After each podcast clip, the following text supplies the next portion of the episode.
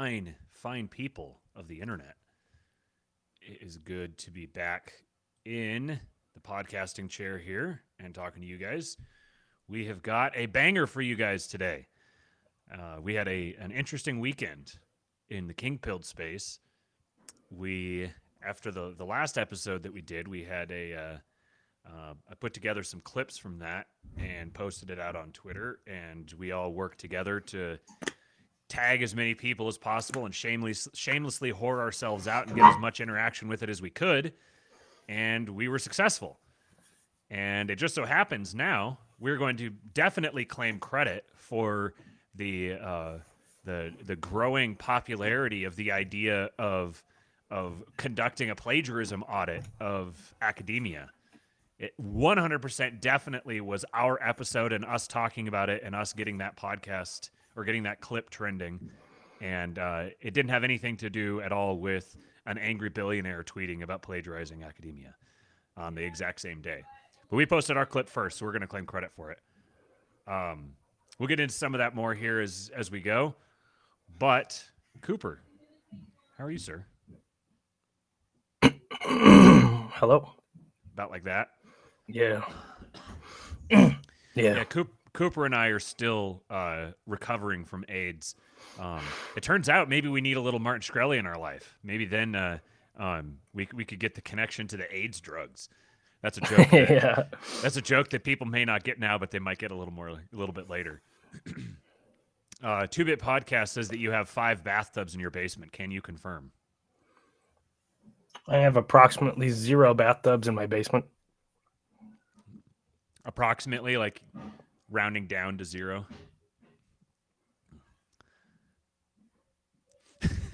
that was well executed. I got a lot of zip ties, duct tape. Lie. Do you remember the uh, the the? Uh, did you watch Breaking Bad? Yeah. You may remember the first season, the the bathtub scene. Yeah. I just melt through two floors of the house. Right, Yeah. It's red sludge. yeah. Spoiler alert. oh man. Uh well, it is it is Monday. It is also uh we are finally out not finally. That's the wrong way to say it. Um the the nativity fast is over. So we are we are uh, back to as us Orthodox people here are back to the non-fasting life for um, a few days. And uh, yesterday, I not only have I been fasting, I've also been uh, sick. So I've been like involuntarily fasting because I've had no appetite, and I've lost about 15 pounds uh, over the past three weeks or so. And uh, part of it has been just not really eating eating uh, a lot of I mean not, not eating a lot in general, but really the the cal- calories I have been consuming have been uh, mostly carbs, and uh, I I may have pigged out a little bit on the protein yesterday, and uh, at at Trapeza there was some amazing uh, barbacoa and some pulled pork. Like this is one thing for for orthodoxy. This is probably like the least important reason why you might want to join an Orthodox church, but if you like good food, I have yet to go to any sort of Orthodox gathering that didn't have phenomenal food. We happen to have some very good cooks in our parish, and we've got incredible foods. There was barbacoa and pulled pork and and uh, some beef tacos, and uh, so I kind of pigged out a little bit and felt like I was in a coma most of the evening. Um, and then I Yeah, was, me too. I was talking to Cooper, and he said he had the same experience. And Cooper's actually, um, he's getting started on a. Uh, as you guys may know, we are businessmen. Businessmen, We yeah. we have a, a fitness and nutrition coaching business where we we provide those services to uh, fine fellows in need of them. Uh, we like servicing fine fellows. So uh, Cooper at it. has been. Uh huh. We're very good at it. We get rave reviews even. Um, in fact, one of the things we most commonly get reviews for is uh, is just how much people's. Uh, I was going to get a little too graphic there. Um, even for me, even for me, I was going to get too graphic. Uh, we get a lot of rave reviews about, uh, well, let's say, improving people's gastrointestinal condition. So there's a little, um, maybe a little remote proctology involved in our in our in our mail servicing business that we have. Uh, anyway, so uh, Cooper has been has been uh, uh, he was basically bulking throughout the first part of the winter, and now he's getting ready to cut. So he was just telling me about that. Um, and I thought some of you guys might find some of this interesting because he's kind of got a bit of a unique approach that he's taking, where he's going to be both cutting and um, uh, continuing to work out and build muscle at the same time. So Cooper, do us uh, do us a favor and tell us what you're what you're experimenting with and what you're trying to accomplish. Hmm. I did not expect to be put in the spotlight like this. Let's see if I I can told you I was going to. ad hoc. Well, let's see. Trey 50 Daniel. Servicing fine fellow sounds kind of gay, unfortunately. Zoom, dude. I'm trying to figure out if that's a zoom on him or if it's a zoom on you for not getting the uh the like the the deadpan from him. I don't know yet. but I gave him an Oh, out true. in case he Okay. didn't get the go- get the joke before. Now Okay. he has an out. Yeah, I'm the dummy. yeah, right. Anytime that we can call uh, Cooper the retard, it's a it's a good time. That's fine. I have like the IQ of like like a fish. I'll be at a smart fish, but you know, a fish nonetheless. In any case, uh, I, I don't know. I'll give you the Reader's Digest version. So, as long as you're providing the requisite stimulus for your body to trigger an adaptation and build muscle, um, then you can build muscle, even if you're in a deficit, so long as you're getting enough protein to maintain and a little bit extra to build. If you got those two things working together and you're getting enough carbs so that you're not, you know, your body doesn't have to uh, break down protein like muscles and stuff like that to, to get glucose, and you'd be all right. So just have some, you know, have some honey or whatever throughout the day. Should be all right. Um, get a decent amount of protein. You don't have to go crazy with the protein. Everyone thinks you got to go crazy with the protein. You don't have to. Just a little bit more than you need for maintenance.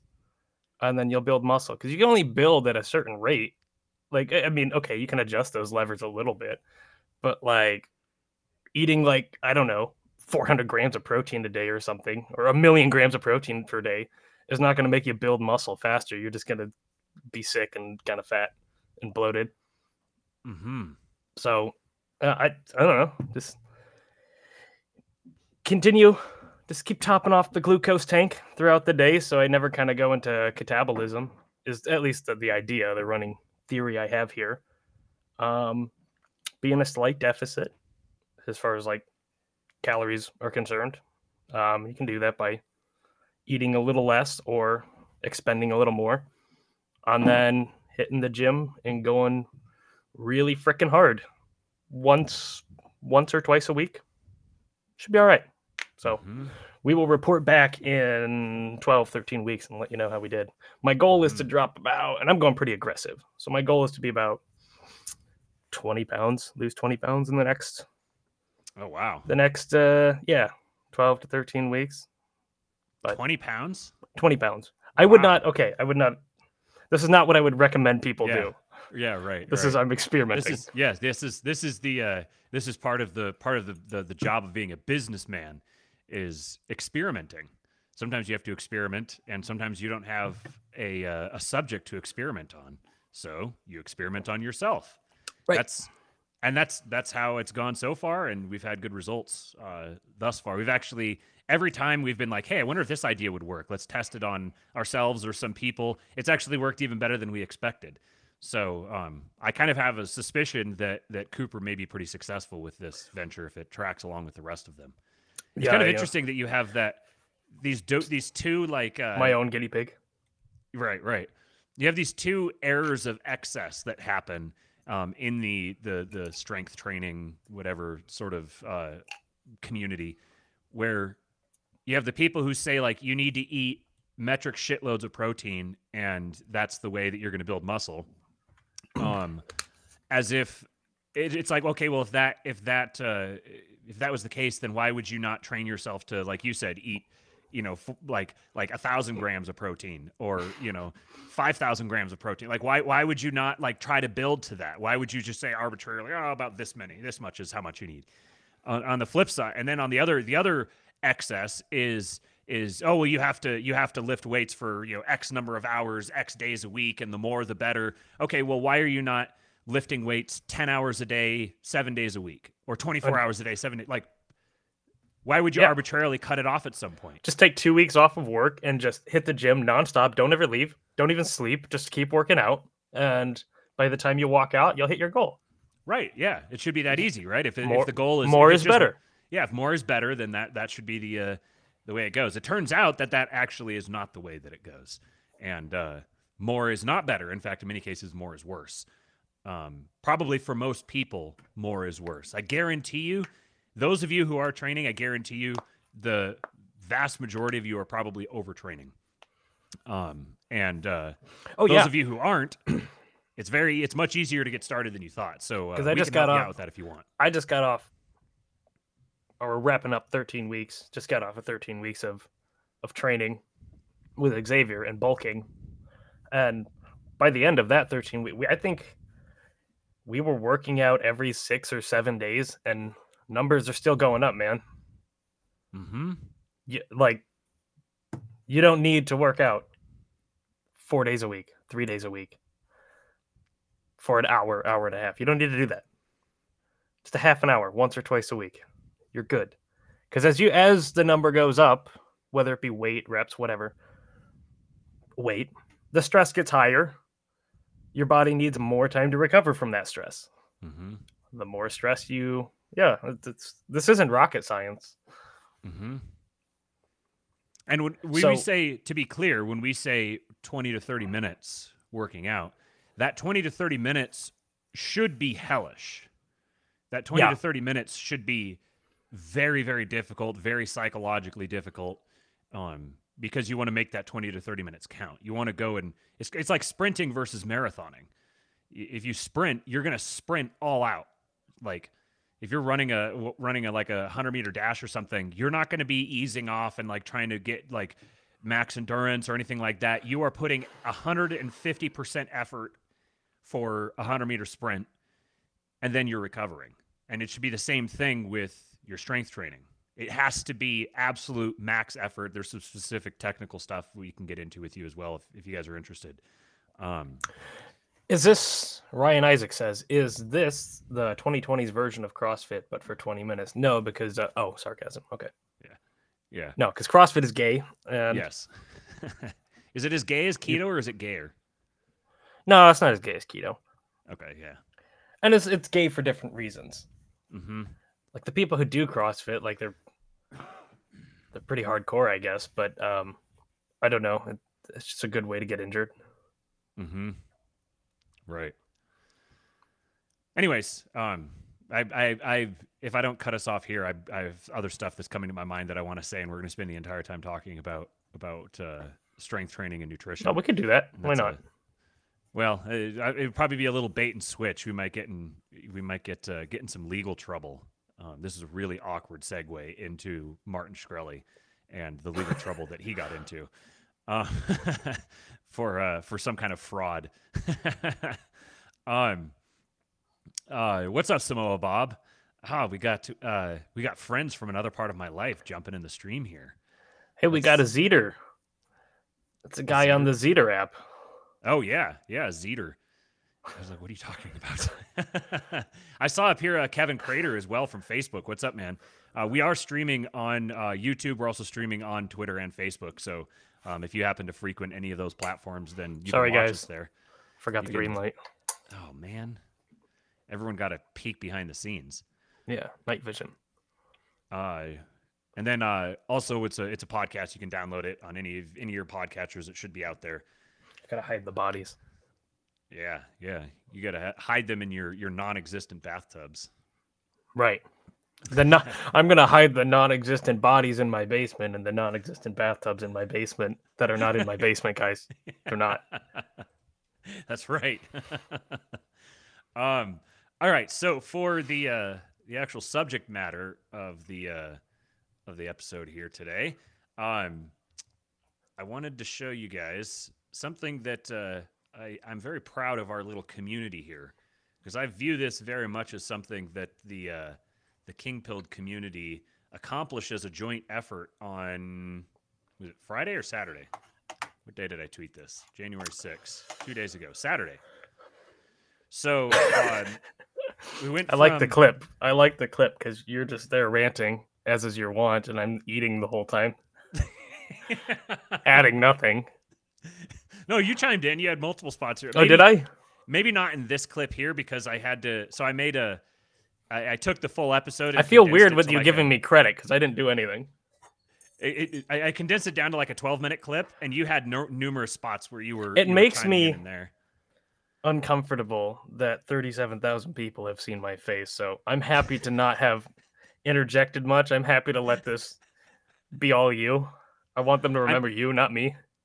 I'm noticing now, looking at it, that you're you're a lot greener today than you were in the clip there.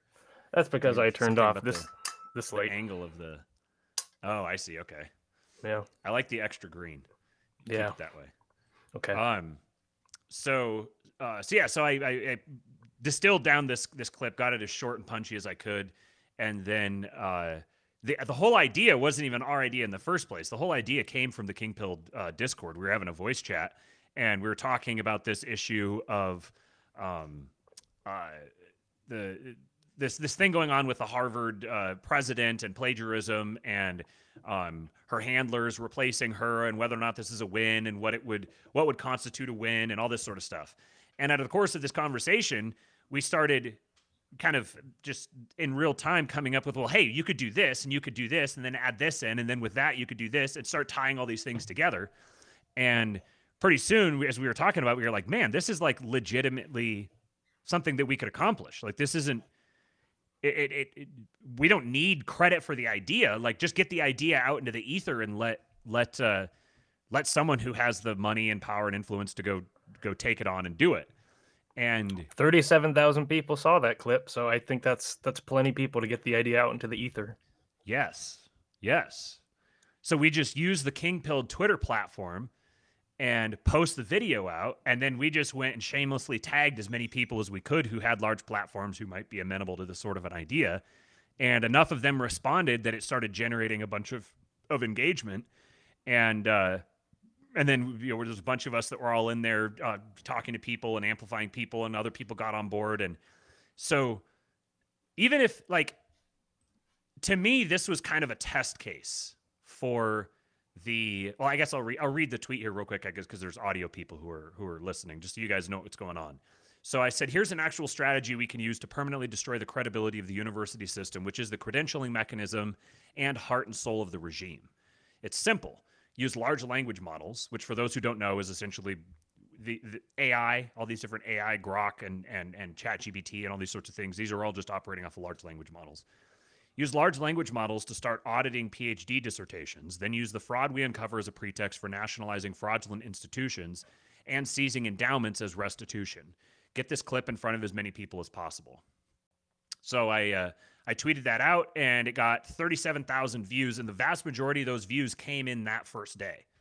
They it we got it jamming for a while and got other people talking about it. And I happened to notice today that um, on the Blaze, the Prudentialist was on Auron MacIntyre's show, and they were talking about precisely this subject. Uh, someone, uh, it was actually uh, uh, Trey Daniel, Trey Fifty Daniel here in the chat. He's the one who tagged me and said, "Hey, they're they're live right now talking about what you were talking about." Um, so the first point I wanted to make was just that I think that the little community we've put together here is uh, is pretty cool, both in being able to come up with this idea, all of us just sitting around talking, kind of putting our heads together, and come up with something like this that that uh, is actually legitimately actionable, and then all working together again as a community to amplify the message, because it wouldn't take very much to get whether it's this idea or some other idea, it wouldn't take very much to get it on, say, Tim Pool or uh, even like Dave Smith or uh, there's there's a number of very large podcasts that are just a hop, skip, and a jump away from us in internet terms. And the magic of the internet and social media in the way that it's it's beginning to to manifest is that we can do precisely this sort of thing when you have a, a tight, focused, intentional community like the one that we're growing over with the, in the King Pill Discord, then you can begin to work on things like this. So it's not just a you know we get together on the internet to to share memes and and BS about life and whatever. Like that that that part's good. That's that's great. We have that. But I think really the future of human organization is going to start looking a lot more like what we're doing now. This is kind of like you know you have remote work. You get all these people that are getting into remote work. Then pretty soon what your job consists of is going from phone call to phone call to phone call to phone call to Zoom call to to um, uh, board meeting, you know, whatever. All of this stuff is being done remotely like this. So human communities are beginning to interact with with each other far more on on a on a remote basis. But what this does is it really really expands the possibility of what these communities can do now that we're not tethered to time and space in the same way we have been in the past. Social media has only existed for a decade, decade and a half. It's like a decade and a half basically as a real thing. It was MySpace, but like, you know, like having communities where even with MySpace, like you had to go to someone's profile page. There wasn't like a town square aspect to it the way there is with Twitter or Facebook or these other ones. The ability of something to go viral the, this incorporated dynamic of virality is something that I think we're we've we've barely experienced it. It's been around for maybe a decade.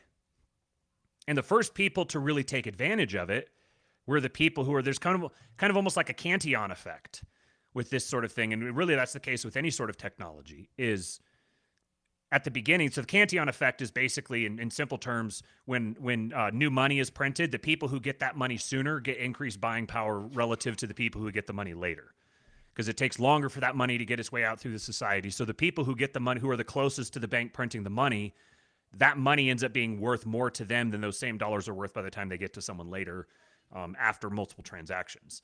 There's a similar dynamic with technology, with social media in this case where the people who are closest to the people putting together the the the technology are the ones who are the first to become aware of the possible use cases for it. And then they're able to take advantage of that.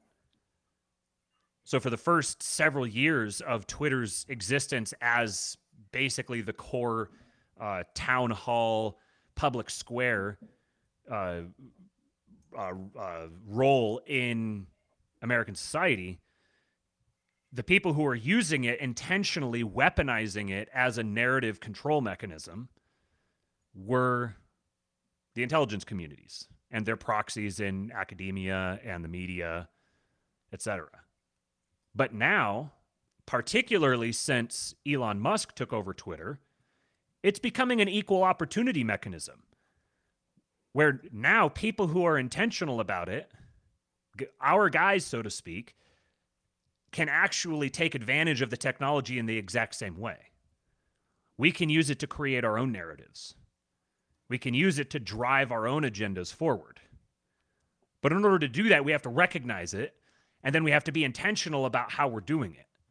We have to get people who are actually invested in doing that, both invested in in terms of like uh, like emotionally and time invested, and invested into the sense of of like actual financial investing. Like we said in the last episode, we want to have a whole bunch of Project Veritases. We want to have a whole bunch of Chris Rufos. But that sort of thing takes both people who are willing to do it, people who have that skill set, and it takes people who are willing to fund and invest it. Because the Democrats have massive organizations that are explicitly dedicated toward funding this sort of, of activity. Media Matters, ActBlue, the list goes on. ADL, SPLC, all these things. These are all just activist organizations that are funded by major donors explicitly for the purpose of introducing narratives and weaponizing them and controlling the public square. Right. We could do this just as well, if not better, for zero dollars. And you can only imagine how much money they're spending to make this happen. Right. Because, like, what isn't the whole narrative supposed to be that the like Congress is massively unpopular. The vast majority of you, you, you know, the silent majority, the hmm. silent majority who are all in their coon pods already, but you've got the the silent majority, supposedly, that's out there, and it's oh they, they would all agree with us, you know, you know like what immigration restriction is would be like popular with I don't know like 80% of people. But it doesn't happen because there's no representation. And there's such powerful incentives running against it. But ostensibly, there's a whole big majority of people out there who would actually be interested and and and uh, would go along with our ideas if we could just reach them. Well, we can reach them. You don't even need to reach the majority. You just need to reach the effective minority. But this is the way that we do it. This is the way we have to begin coordinating.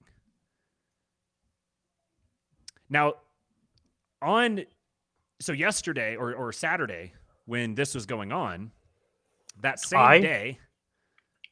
I am gonna pee my pants. I will be right back. Okay. Okay. um, that Or I could just pee. day- yeah, you know, just use one of the bathtubs. Yeah, I. I think that'll. How many ounces is this? Twelve ounces. That's not enough. I'll That's right not back. enough. No. um, so the other day when uh, when this tweet was going on, uh, I came across this tweet from this guy named Bill Ackman. And I didn't. I kind of had seen him around a little bit. I didn't know exactly who he was. Um, was just, uh, uh, you know, I'd seen him as being vaguely associated with whatever's going on in Harvard, and he tweeted the, this tweet that I'm not going to read this whole thing to you guys um, because actually, let's go look at his Wikipedia here first, just so you guys get an idea of who he actually is. So, this is Bill Ackman. Uh, born May 11, 1966, he's an American billionaire hedge fund manager who is the founder and CEO of Pershing Square Capital Management, a hedge fund management company. His investment approach has made him an activist investor. As of January 2024, his net worth was estimated at $4 billion by Forbes. So he is of Ashkenazi Jewish descent. Uh, he went to Harvard, uh, has his MBA from Harvard Business School. Uh, the important stuff. So he's, he's actually got kind of an interesting, interesting history. He's done a lot of. Uh, um, he, he, he, he's he's an interesting guy. So just go read his read his Wikipedia. Um, the interest, the the the most important relevant stuff here is let's see, it says that his most successful investments have always been controversial and that his first rule of activist investing is to, quote, make a bold call that nobody believes in. There's your investing advice. Just make a bold call that nobody believes in. This is not actually investment advice. Please don't hold me responsible for that. His most notable market plays include shorting MBIA's bonds during the financial crisis of 2007 and 8, his proxy fight with Canadian Pacific Royal Railway, and his stakes in Target, Valeant Pharmaceuticals, and Chipotle. Uh, from 2012 to 2018, he held a $1 billion short against the nutrition company Herbalife, a company he has described as a pyramid scheme designed as a multi-level marketing firm. That's particularly funny to me because, and if if, if uh, Samoa Bob is still here in the chat, he'll appreciate that. Uh, we are both uh, diehard LA Galaxy fans. LA Galaxy's uh, uh, shirt sponsor is Herbalife. Nobody likes it, including literally every LA Galaxy fan. Nobody wants to be sponsored by Herbalife. That's this is not relevant to you guys at all, but it, I just wanted to shout out uh, Andrew if he's still out there. Um. So, uh, after a weak performance in 2015 to 2018, he told investors in January 2018 that he was going to go back to basics by cutting staff, ending investor visits that were eating into his time, and hunkering down in the office to do research. The next year, Pershing Square returned 58.1%, which Reuters says qualified it as, quote, one of the world's best performing hedge funds for 2019. Uh, so then he is also, so he's a signatory to the Giving Pledge, committing himself to give away at least 50% of his wealth uh, by the end of his life to charitable causes. He's given to charitable causes such as the Center for Jewish History, where he spearheaded a successful effort to retire $30 million in debt, personally, personally contributing 6.8 million. Uh, it was one of the three largest individual gifts the center has ever received. He has donated $1.1 million to the Innocence Project. Uh, he and his wife founded the Pershing Square Foundation to support innovation in economic development, education, healthcare, human rights, arts, and urban development. In other words, it is a uh, an NGO that is a vehicle for them to manage their taxes. Um, the foundation is a major donor to Planned Parenthood. Since its inception, the foundation has committed more than $400 million in grants since 2006. Um, then uh, sports equipment for those with physical disabilities. The part that I wanted to highlight down here was this here. So, personal views. it says, um, okay, first of all, uh, he was a supporter of David M. Sabatini, a biologist who was previously fired by the Howard Hughes Medical Institute and resigned from the Whitehead Institute and MIT due to allegations and investigations of sexual misconduct. And uh, so he delivered remarks at this event about his unfair treatment. And then in February of 2023, Ackman announced that his foundation and an anonymous donor would together fund Sabatini $25 million over five years to establish and run a new research laboratory. The thing I want to point out with these types of guys is th- they, you'll see as we go a little bit further down here, and you can probably see on the screen there already. He's, from what I've read so far, he seems like a regular, ordinary just Democrat, dyed in the wool, uh, supporting all the appropriate Democrat causes, yada, yada, yada.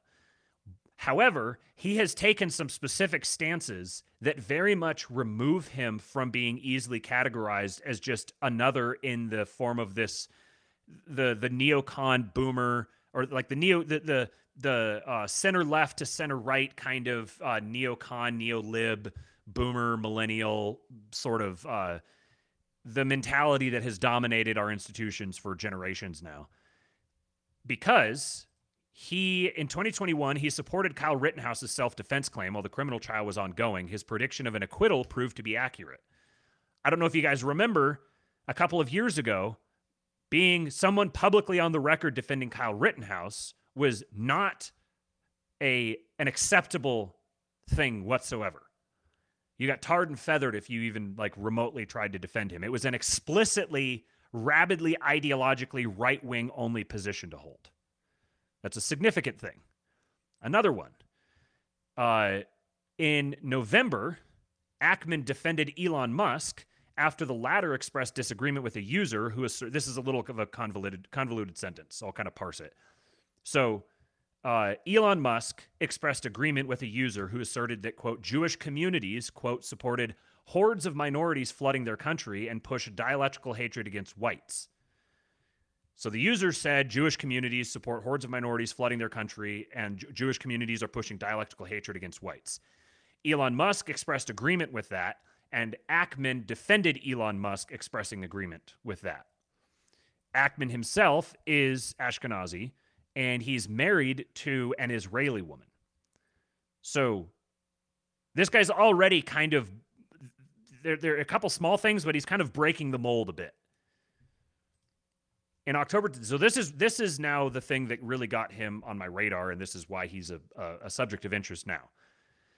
So, in to- October 2023, following the onset of the 2023 Israel Hamas war, several Harvard undergraduate student groups signed a letter condemning the Israeli state.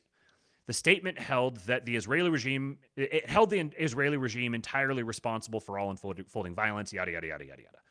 In response, Ackman called for the publication of the names of all students involved in signing the letter so that he can ensure his company and others do not inadvertently hire any of the signatories. So he's mad that these uh, these students are pro Hamas, and so he wants to make sure that he doesn't hire any of them.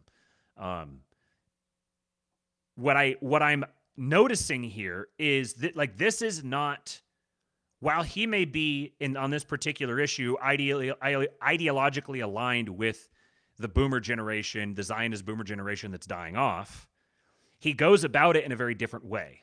This is much more vengeful son type energy than it is the the boomer devouring mother energy where these students come out and they're protesting against a cause that and he doesn't like the cause they're protesting on behalf of so he says please give me a list of your names so i never hire you this is much more characteristic of the uh, uh, more i guess honestly i think it's more authentic gen x spirit the more renegade vengeful son type spirit which is going to go directly to war with you rather than try to smile and shake hands for the cameras and go to war behind your back.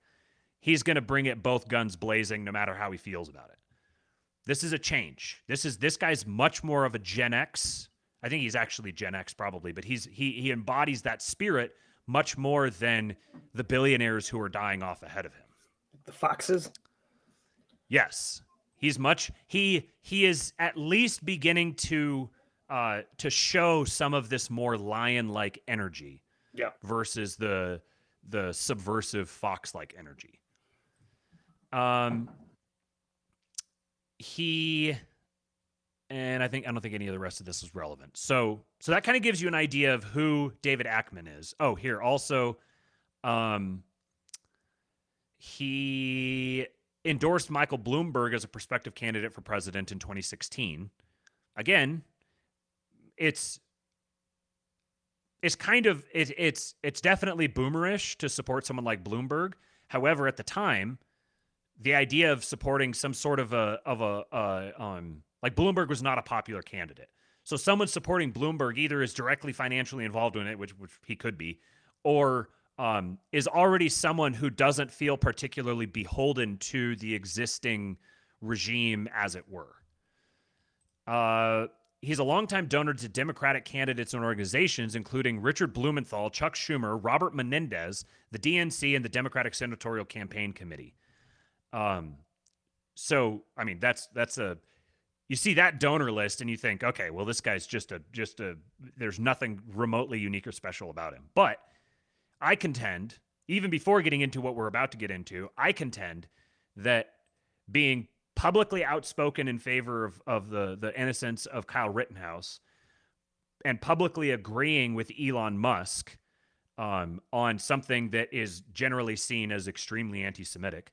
These are things that already make him stand out as being somewhat, he's different. He's different than the rest of the the um, cabal of of whatever uh, mediocre people who make up the uh, existing regime.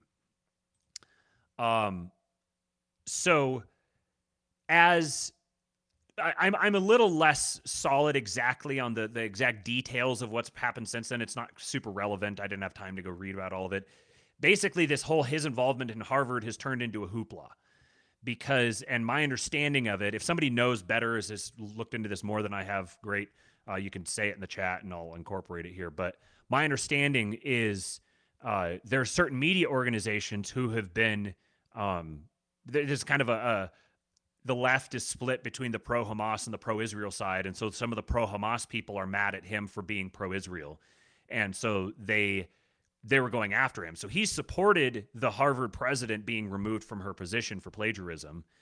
Then uh, Business Insider published an article accusing his wife of plagiarism on her dissertation. And they pulled the same scheme that they always pull this time they did it with a billionaire and he's pissed off. They got an activist billionaire pissed off by going after his wife. They um, what I gather, the gist that I gathered from from skimming some of his tweets is that they sent them a uh, a long email asking for comment on the story 90 minutes before it was going to be published, and then published the email in framing it in the most uh, uh, like the worst terms possible for him and his wife.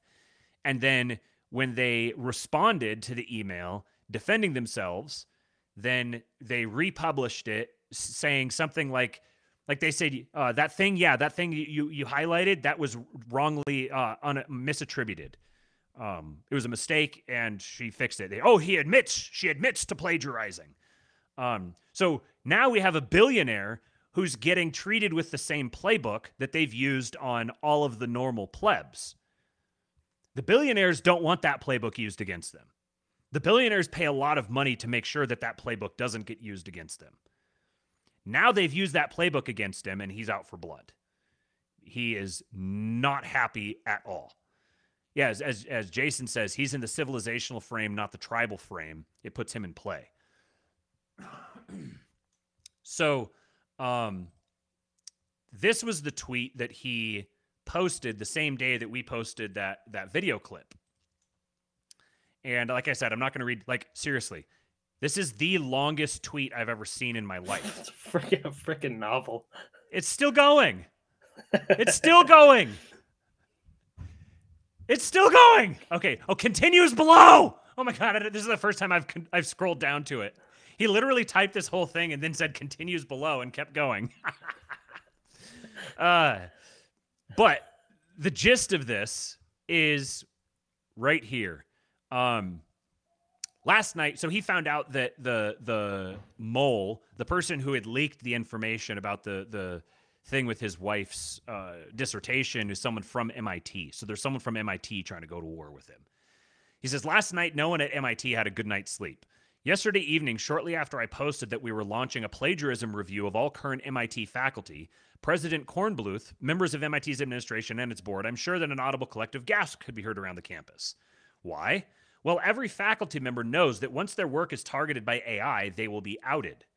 No body of written work in academia can survive the power of AI searching for missing quotation marks, failures to paraphrase appropriately, uh, appropriately, and or the failure to properly credit the work of others. But it wasn't just the MIT faculty that did not sleep last night. The Harvard faculty, its governing board members, and its administrative leadership did not sleep either. Because why would we stop at MIT? Don't we have to do a deep dive into academic integrity at Harvard as well? What about Yale, Princeton, Stanford, Penn, Dartmouth? You get the point. While we are going to do a detailed review of plagiarism at MIT, we are not going to be the only ones who do so. Every college and university in the world is going to have to do the same for themselves. They will do so because they will need to validate all plagiarism accusations, or someone else will do it for them. The best approach, however, is probably to launch an AI startup to do this job. I would be interested in investing in one, as there is plenty of work to do and many institutions won't have the resources to do it on their own. Perhaps more importantly, the donors are going to demand that the review is done by an independent third party. For who today is going to trust higher education to review itself? And he goes on. Now, I can already hear the standard. Uh, Tyler James said shortest leftist meme. yeah, that's right. Um, I can like already it. hear the the standard uh, cry from all of the the uh, the the, the so-called right-wing dissidents who want to say, "Oh, he's not a friend. A J is always a J. He's always going to be loyal to the Jays.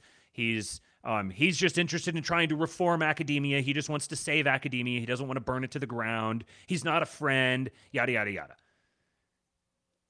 And what I'm here to say today is you guys have got to get this poverty mindset out of you. This is a virus in your brain that you have to extract.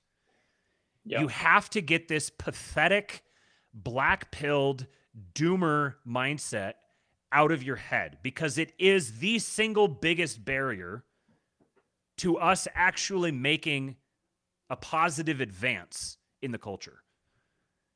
A move toward actually forming, creating, inventing, taking over, whatever you want to say, to a legitimate polity that we can control or that we can control more than the one we have now. There's this there's this deep libertarian streak that runs through the existing right-wing thought sphere that says anything short of the perfect solution isn't good enough and we should dedicate all of our energy to shitting all over it. Mhm. You guys are libertarians. Yeah, how's that This- feel? This is this is goonakry. You're not just libertarians, you're goonics. yeah, you are. I can't think of a more Jewish ideology than libertarianism. How ironic. You're right. well, I mean, the Jason said, "Let's make Vengeful Son Inc. happen." Yeah, that'd be that'd, be- that'd be a pretty pretty good name, Vengeful Son Inc. you guys, you guys have got to see a fucking gift when it's looking at you. You have a pissed off activist billionaire who wants to lay waste to the universe. Say whatever you want about how you know. Oh, he just wants to preserve it. He just wants to. He just wants to to uh, uh, to try to purify it. He wants to reform it. Whatever. Take his money and use it to destroy them. I don't Because- think you need tanks in Harvard Yard. No. Like, Like, yeah, okay, I, no. I, yeah, ideal, ideal outcome would be all these things are just burned, burned to the ground. But hmm okay, until you have Red Caesar to do that, or like even whatever, that's never gonna happen. But like, if nobody takes the institution seriously, then you've effectively achieved the same outcome. hmm Right. Right now, there is a war happening within academia. They are Yeah. fighting themselves. There's two wings, broadly speaking, within academia. Those who've realized that it's been turned against the this is this is Pournelle's law. Again, you have the people in academia who actually believe in academia and believe in its what it ostensibly stands for. And then you have the people who are in academia so that they can use it as a cudgel against people and to advance their own career. And these people are now going to go to war with each other. We are at war with both of them. So if they're going to go to war with each other, that's a good thing. That's a good thing for us for, for a whole bunch of reasons. It's a good thing for us because now that we have two two of our enemies fighting each other, then we can goad them against each other.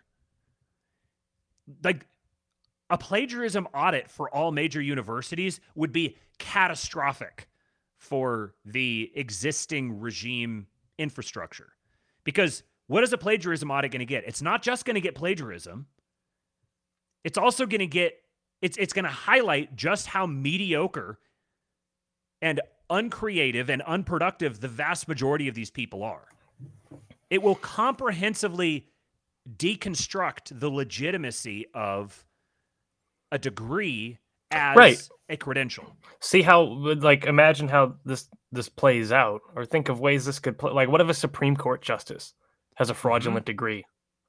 Yes. You know, or a senator, or the president. Yep. Yep. These are all different different at- potential attack surfaces. Like the goal here is to sow chaos among the enemy. And we don't actually care about the plagiarism. Yeah, Right. Yeah. I don't, I don't give a shit about the plagiarism. it's just It- a it's like- pretext. Yes, exactly. It's just a pretext. This was actually something that I started getting replies from people um, in this tweet who were uh, a bunch of more dorky libertarians who were like complaining, "Oh, you you're going to nationalize the institute? Nationalization is bad." They're already effectively nationalized. You know, Right. Right. Like so just and like- formalize it. Formalize it. Right, right. Formalize it. And even if we don't get to that point, you're using this as a marketing thing. You don't have to like you've got to extract yourself from this ideological lens that you view everything through. Because the entire purpose of this is that you want to be able to if you attach student loan forgiveness to university audits. If you take these ideas and you smash them together in people's minds, then all of the NPCs are going to be like university audit, university audit. The actual thing that happens doesn't matter. When you're in a position where you're you're operating as the underdog, your your victory threshold number 1 is pretty low. For something to be to constitute a victory, you don't have to accomplish a lot. And then you take one victory and you stack another one on it. And then you stack another and another and another and you start getting the victories compounding. But additionally, in this particular case, it's not like, okay, we need to make sure that we have the exact policy plan outlined ahead of time. First, we're going to do this thing, and then we're going to enact this particular policy, and we're going to make sure that that policy is absolutely ironclad so nobody can work around it. And you retards. This is not how you go about this sort of thing. Who cares if we're actually going to nationalize it or not, or seize the endowments or not? Who cares if that's actually going to happen? It doesn't actually need to happen. It's just a pretext to make the idea of auditing the universities politically palatable. And if we actually get to the point where we could have a legitimate conversation about whether or not Texas is going to step in and seize the endowments of its universities, wouldn't you rather live in that world than the one you live in now? Just get ourselves to the point where we can even have that conversation. But every time there's an opportunity like this, everything the whole narrative all turns into like we've got we've got the two major factions in the left fighting each other and the right is fighting each other over them fighting each other. It's so dumb. You you're being given a golden opportunity. You can take advantage of the opportunity. And it doesn't have to be the fatal blow. The one single blow doesn't have to be the fatal blow. Start accumulating these. Yeah. Oh, yeah. As Ryan Isaac says, they're arguing over that and a calendar, and then like bitching about e thoughts or something. Right. Guys, as one of our friends in the Discord said the other day, and I thought this was a really brilliant distinction that he drew. You gotta start thinking like a statesman and less like a politician. Hmm. Yes. Speaking of that, um, well, so the, the, the tweet I was going to say, so I, I uh, I had to attach this tweet onto the other one because the replies I was getting, I said, getting a bunch of stock libertarian complaints about nationalizing institutions. You guys got to catch up, man. The actual win state is publicly humiliating and discrediting the university system as a staple institution of public life. Anything that accomplishes that is a win for the cause. I mean, now you got to be able to walk and chew gum at the same time. Like you got to recognize, okay, so this is one step. This is one front to go to war on. We're going to do battle. We're going to we're going to we're going to try to uh, humiliate the universities. That's not the that's not the the the ultimate end state though. The ultimate end state isn't humiliate the universities and magically we're going to have the 1950s. That doesn't mean that humiliating the universities isn't a worthy cause to, de- to dedicate resources to. The reason why the American left has been so comprehensively successful is because they're willing to accept small wins when they get them. And then they build on them. They string them together. They Yeah, will they kept- blow billions of dollars to get a For- little narrative win. Yep. And once they capture that hill, then they move to the next one, and then right to the next one. They don't. They don't stop advancing. Yes. Constantly advancing, constantly taking ground. And meanwhile, right wingers are fighting over whether, it, like, I think I think there's this latent like the conservative impulse to look for risk and try and like like be overly obsessed with risk tolerance and trying to evaluate potential externalities or that sort of thing, which is fine. That's great. Do it productively. Not in this like peanut gallery, like, oh, your plan's going to fail because there's this thing that could happen. Oh, this is a stupid idea because that thing could happen. It reminds me of uh oh I believe it was Moldbug, who was he was illustrating exactly this, but using the Civil War to describe how the South at one point after Hmm. s- winning a significant battle was like a 24 hour walk away from DC, Hmm. but they were fighting for succession, whereas the North was fighting to win. Yes. So they didn't they didn't make the they didn't make the walk to DC. Hmm. If they'd been fighting to win, that would have been the next move. Yes. I, I think that there's this is going to be this isn't going to win us any friends with a lot of people, but I'm just going to be honest. I think that there's an excessive mythologizing of the South. Mhm. There's there's there was very good things about the South. If I'd been alive at the time, if I was going to fight and I lived in the South, I would have fought for the South.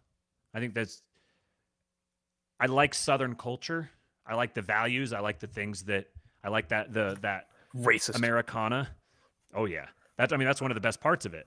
Thing is that like that that wasn't something exclusive to the South. Like it was all over. That's kind of like the so the problem is that the South lost and they didn't they didn't lose because like it wasn't unfair that they lost. They lost because they legitimately got beaten because they weren't fighting the right game. They weren't fighting the right war. They weren't playing the right game. They got outmaneuvered and overpowered because they weren't fighting to win. They were fighting to be left alone. And what do we know about the people who fight to be left alone? They will always lose to the people who fight to win. You've got to get the like fighting to be left alone thing. You got to get that out of your head. That's the libertarianism talking. yeah. The idea that we need to have one big, like, it's like we have one bullet to fire and we have to pick exactly the right time to fire that bullet to make sure that we we get the boss square between the eyes. No, you got to you got to use the bullet and then you got to find another one. And if you have to create a whole new weapon, create a whole new weapon then. But at the very least, when you're given a kill shot on a silver platter, you got to jump at it. This whole the way that everybody responded to this Harvard thing probably blew the opportunity for the way that the Harvard thing could have been capitalized on. It could have been cap- you could have capitalized on using it as a pretext for like take it seriously. Oh yeah, oh wow, she plagiarized? Oh my goodness. Can you believe that? Oh man, we should we should audit the universities to make sure that none of these people are are lying their way to the top. You know, these these universities are very important and very key to our success. We should make sure that we're we need we need to make sure that these are very noble, good, upstanding universities. They're you know they're associated with the greatness of the American history and capitalize on it. No, instead everybody just argued about like about how the Jews were going to benefit from the whole thing. This this this like idolatry of the tribe. That no matter what happens, it can't be good news. It's only bad news. It's all doom and gloom. Because you know, look at look at how the tribe is benefiting from this new scheme. Look how massive and powerful they are. There's nothing we can do to stop them. Yeah, as Two Bit says, war of attrition is greater than kill shots. Because Yes. The people who are fighting to win don't care that you want to be left alone. Uh huh. In fact, that's why they want to win. They can sense that you're pathetic and that you deserve to be ruled. Because Yeah, you just want to be left alone, you deserve to be ruled. It's like prey mentality. Uh huh. I think that, that's exactly what it is. If you're like, I just want to be left alone, that's prey mentality. And they're predators, they can smell the prey. So when you have this whole, like, oh, we just need to be left alone thing, you're advertising for them. You're like, you're, it's like blood in the water for sharks. You're advertising for them to come after you. So there's another guy that we wanted to highlight here today who I think embodies exactly the type of energy that we need. I want him to be Red Caesar. Yes. He's so Oh, much Thank fun. you for reminding me. Um, just to kind of highlight the the the the happening that is happening. Um, where is that here? It was on. Ah, crap. Uh, something that that uh, Bill Ackman tweeted. He uh, it was actually something something someone else tweeted, and then Bill Ackman retweeted it. But this shows that the energy is building. Let me scroll, scroll, scroll, scroll, scroll. Um, oh, his wife went on uh, uh, Lex Fridman recently, so uh, Lex is capitalizing on that to make sure that he gets uh, more attention to his show, which uh, I can't Good on stand him. Lex Fridman. Well, I mean, yeah, good for him. But it's least interesting person I've ever seen. yeah, no kidding. Uh, this one. So this guy here, Robert Sterling, don't even know who this guy is. Don't care that much. Uh, CFO, investor, and sneakerhead, former Fortune 100 M&A and USMC, yada yada yada. He says going after Bill Ackman's wife is one of the dumbest moves I've ever seen. MIT and Business Insider don't understand the force of nature that's about to come after them. This guy literally beat out Brad Pitt competing for his wife. While you were losing sleep over not having toilet paper during COVID, he was making 2.6 billion shorting the entire economy. The dude is just built different. Ackman is righteously pissed off. He's motivated, he's rich as fuck, and he's got some of the best research analysts in the world working for him. I worked in military intelligence, and DoD slash IC analysts don't come close to Wall Street short sellers when it comes to autistically meticulous research. you think Gen Z clickbait journalists and MIT deans are more more comfortable in chemistry labs than intense boardroom proxy fights are ready for a guy like this once he gets on the warpath? Yeah, right. And a, a picture of Bill Ackman as Caesar. And uh, Bill Ackman retweeted that. He said, Welcome to the posse, let's roll. So that's the energy that these guys are projecting. That's the energy that's in the air. I like it. Right. We don't need Bill Ackman to be our guy in order to use him to promote this energy for us. Which the next guy we're going to talk about, I think, is after that Bill Ackman money. Yes, he and so this this is actually how I got into this. So, Hmm. Bill Ackman had his big long tweet that he uh, that he put out. I read the beginning of it, and uh, Martin Shkreli replied to this and says, "Yeah, I could do this pretty easily." In other words, meaning setting up the uh, the the the plagiarism audit uh, software approach. Um, so a little bit of background for those of you who don't know on Martin Shkreli. Let me close some tabs here and zoom in on here a little bit so it's easier to read. And let's share the screen. So, Martin Shkreli, you may have heard of him before. He may have kind of fallen off the radar for most people because he spent several years in federal prison. He uh, was once considered the most unpopular man in the world. Uh, he's called a pharma bro. He's the guy who, with uh, Turing Pharmaceuticals in September of 2015, he was widely criticized when his company, uh, he's co founder and CEO of Turing Pharmaceuticals, obtained the manufacturing license for the anti-parasitic drug Daraprim and raised its price by 5,455%. The uh, in 2017, he was charged and convicted in federal court on two counts of securities fraud and one count of conspiracy for activity unrelated to the Daraprim controversy. He was sentenced to seven years in prison and up to $7.4 million in fines. In the civil antitrust case, he was fined a further $64.6 million to repay, be repaid to victims. He was released May 18, 2022, from the low security federal prison that he was in. Um, he was born uh, to Albanian immigrant parents. His parents were Roman Catholic, and he said his religion has been a guiding post for him, although he does not believe in God. His parents immigrated to the U.S. and worked as janitors. He and his two sisters and his brother grew up in a working class community in Brooklyn. Uh, was raised Catholic and attended uh, Sunday school as a kid. Then he uh, ended up getting a bachelor's in business administration and developed an interest in chemistry when a family member suffered from treatment resistant depression. In during uh, Shkreli's time at Cramer, Berkowitz and Company, he recommended short selling the stock of Regeneron. That's funny. I didn't notice this earlier. Remember, remember that video that the uh, the Lincoln Project made of Trump talking about Regeneron, uh-huh. and they just made him look awesome. I didn't realize that connection here. Uh, so he recommended short selling the, the stock of Regeneron, a biotech company testing a weight loss drug. When its price dropped in accordance with Shkreli's prediction, the hedge fund profited.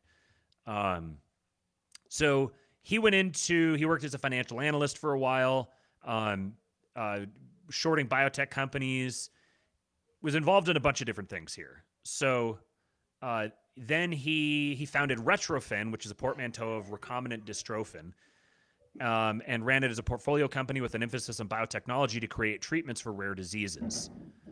Uh, he was chosen for the Forbes 30 Under 30 in November of 2013. They later regretted it, placing him in, in the Hall of Shame, the list of 10 notably bad picks.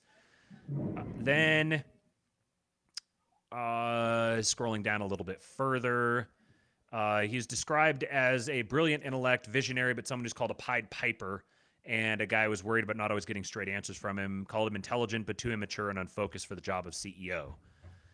So then with Turing Pharmaceuticals, he uh, founded it in February of 2015. It, he launched it with three drugs in development acquired from Retrophin, an intranasal, ver- intranasal version of ketamine for depression, an intranasal version of oxytocin, and Vecamyl for hypertension. He set a business strategy for Turing to obtain licenses on out of patent medicines and reevaluate the pricing of each in pursuit of windfall profits for the new company without the need to develop and bring its own drugs to market. As markets for out of patent drugs are often small and obtaining regulatory approval to manufacture a generic version is expensive, Turing calculated that with closed distribution for the product and no competition, it could set high prices. This is reading from Wikipedia. Uh, so they acquired Daraprim, and for $55 million, its most prominent use as of late 2015 was as an anti-malarial and an anti-parasitic in conjunction with these other things to treat patient, patients with both AIDS-related and AIDS-unrelated toxoplasmosis. Now you guys get the joke that I told earlier today about us having AIDS. Uh, the patent had expired, but no generic version was available. So, as I understand this, essentially, he acquired this and they changed, took the price for this uh, uh, out of patent drug from 1350 to 750 generated a ton of money and essentially um, I, I kind of sound like a moron because I have no idea what I'm talking about. But the, the gist of the idea here is is they use this strategy to basically kickstart R and D and to make this drug widely available again. It was because it was out of patent. It was um, uh, essentially there wasn't there there it was it was suffering relative to the market. And by taking this approach, they could both make a ton of money and um, ensure that more people got access to the drug. Um, later on, it, it, it, described how he, um, the majority of the stuff is just paid for by insurance anyways. So he's just making a bunch of money off of the off of insurance companies, And uh, yeah, Trey 50 Daniels says they bought the license to the generic drug and raised the price to be able to kickstart a better version of the drug. And um, they also uh, like they made they pledged that nobody was ever going to be able to to not get the drug because they couldn't afford it and yada yada yada. So like there was no actual there there. There was no issue. But this was 2017. This was when Bernie Sanders was at his peak or was was was on the on the upswing and the whole SJW thing and the oppression Olympics and all this stuff was just starting. So he got as actually 2015. So uh, he became the focus of all of that ire. He became kind of like the icon of anti-worship for these people because he represented all of the evil of, of billionaires and and and uh, million millionaires and billionaires who are gonna uh, uh, screw everybody else out, and, and particularly screwing the AIDS people because now the AIDS people can't get their drugs. Um, so I haven't actually read about his court case with uh, his uh, securities fraud and all of that. I don't know exactly what went into that. Um, I know that he was accused of basically um, uh, uh conducting a Ponzi scheme, but uh, some of the evidence that was put forth indicated that none of none of his supposed victims ever actually lost any money. So maybe he just was really it was a really really really it was either a really really good or really really bad Ponzi scheme if none of the people actually lost money. Some of them actually made money off of it. In either case, it's mighty suspicious that all of this hullabaloo happened and then all of a sudden he got like massively prosecuted over uh, a, a Ponzi scheme in the course of it, he was oh, so a couple other things that he was known for is um uh the guy's hilarious. Uh, a couple other things he was known for is one buying a I'm trying to scroll down to find the exact details. He's an avid League of Legends player. Uh okay, here. So he won an auction for the Wu Tang Clan album, Once Upon a Time in Shaolin, after a single copy of the album was sold in November 2015. He paid $2 million for it. In October of 2016, he. Uh, he said on his Twitter account that he would release the album for free download if Donald Trump won the 2016 U.S. presidential election. He would destroy the album if Hillary Clinton won. When Trump became the president elect, he shared the intro in one track. He wound up having to, uh, the U.S. government, uh, a federal court seized the assets belonging to him worth $7.6 million, including Once Upon a Time in Shaolin. So he uh, he lost it because of that. Um, he started dating the chick, the reporter for Bloomberg News, who broke the news of his arrest in 2015. Um, they, I think they actually got married, but I don't. It doesn't say so here. Um, one of the other things he kind of got in trouble for that was funny was uh, on February 13, 2017, his bail was revoked following a Facebook post offering $5,000 for a strand of Hillary Clinton's hair, which the judge perceived as solicitation to assault, which is not protected under the First Amendment. Shkreli's post was preceded by others that suggested he might have plans to clone Hillary Clinton. he said that his post was satire and his lawyer described it as tasteless but not a threat. Um, uh, he apologized for the post and was ultimately uh, sentenced. Um, and then what was the I thought that was one other funny thing related to him. Pleading the fifth? Maybe that was Oh yeah, yeah, yeah. He uh when he was he was brought before Congress. It's right there. Oh, here it is. Yeah.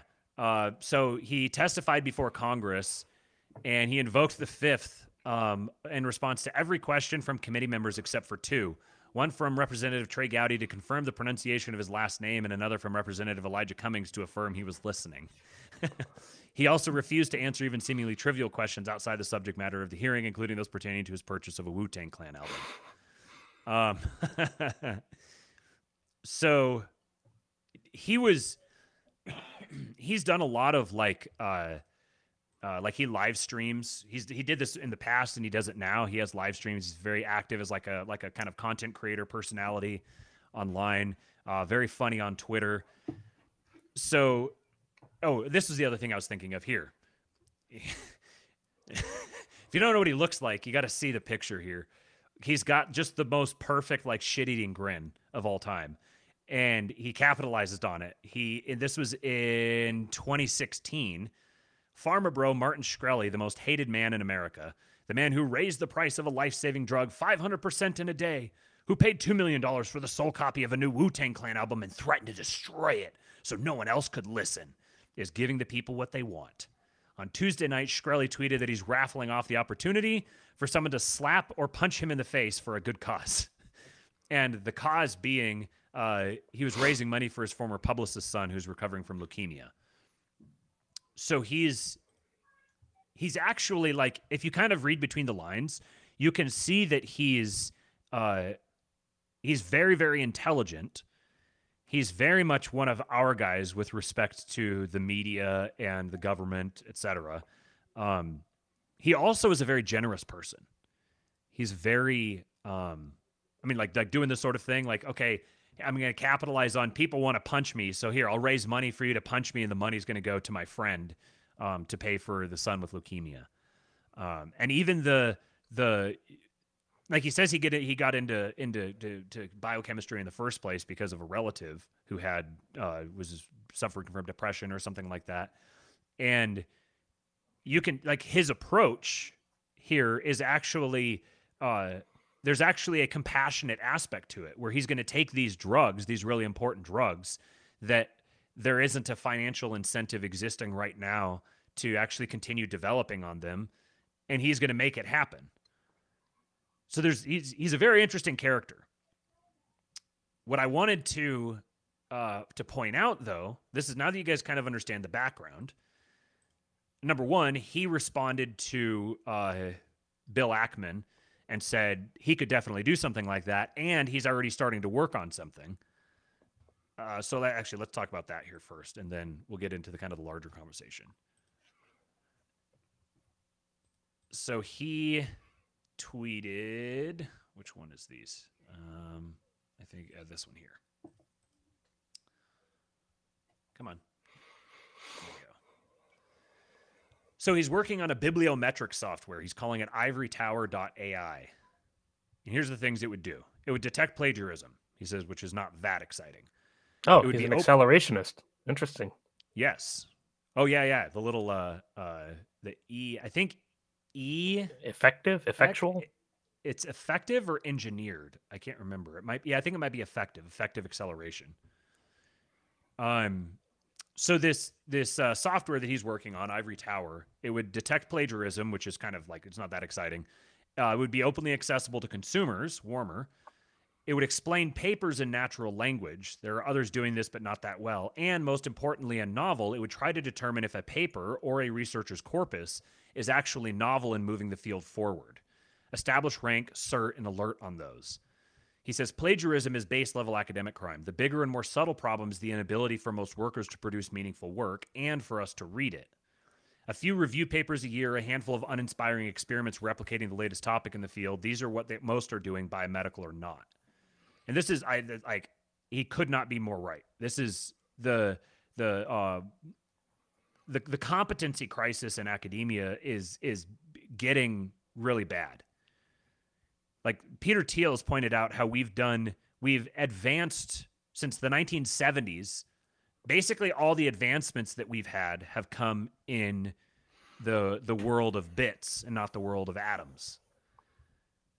Say we will about Eric Weinstein, but he one of the really interesting points that he made is that if you take any picture today of a room, take the screens out of it, and then evaluate whether or not that picture was taken in the 80s or today. It would be hard if you're just looking at it. Because basically anything that didn't come from a screen isn't isn't behind a screen hasn't been innovated on. We've talked about this uh, in our, uh, our, our flat Earth uh, forays, and I've continued um, learning some more stuff about this. And I'm I'm I got to say I'm not being persuaded toward the standard globe model, but uh, maybe that's a conversation for another day. Um, I think that there's our, our good friend David Gronowski has talked about this that science is starting to kind of get a bad rap. People are starting to associate science with a um, it, it, it, it's kind of disparaging. It, oh, science. They're they're they're kind of starting to err on the other side of the people who make science and religion a dialectic. They're starting to err on the side where you're throwing out science altogether. The original scientists were theologians. Science is a theological discipline. Scientific innovation is a religious exercise, or it ought to be. I think it fundamentally is. But ac- part of academia being so corrupted is that the entire field of science itself has been steered off toward a cliff. And that presents a fantastic opportunity for people who are clever and people who have the resources to invest in projects like this one. This one is not um, necessarily advancing science directly, although I would, software development is in a sense. But if it can sufficiently shake up academia, which I think it very much would, then that would be a net good for all of us. So much of scientific research now gets bogged down in you know grant applications and uh, peer review processes and all this, and this is part of the superstructure of the regime. So if we can throw a grenade into that and knock it haywire, I'm all for it. I think this is the positive side of Vengeful Son energy. This could be the next Gamergate kind of deal. Uh huh. Yeah, this is yeah, this is the same thing that that that Gamergate started. It's you know Gamergate almost led directly to Trump. Trump was capitalizing on Gamergate energy. So this kind of I like this guy's spirit. We didn't go through all the list of things, the the list of ind- industries he's been banned from being a part of, and all of the fines that he was forced to pay, all of, all of the the sheer volume of assets and stuff that were that were seized from him, and the dude spent like like five years, four or five years in prison. When he was in prison, he got in trouble because he had a contraband cell phone and he was running a business company from out there and fi- he like fired his his his CEO or something he he fired he was hiring and firing people and running the company from prison. And apparently, it's illegal to run a company from prison, and it's illegal to have a phone in prison. And uh, so he got put in solitary confinement for a while. but he gets out. Uh, of, of all the people in the world, of all the people in the world who would have the right to have a vendetta and to be blackpilled, to just be like, nah, guys, don't don't fuck with them. Look what happened to me. Look how look what look what I lost. You know, I flew too close to the sun. I got taken down. You guys don't want to go through what I went through. It's not worth it, guys. Don't go after them. They're too powerful. They've got too much going on. You're going to wind up at the bottom of a river.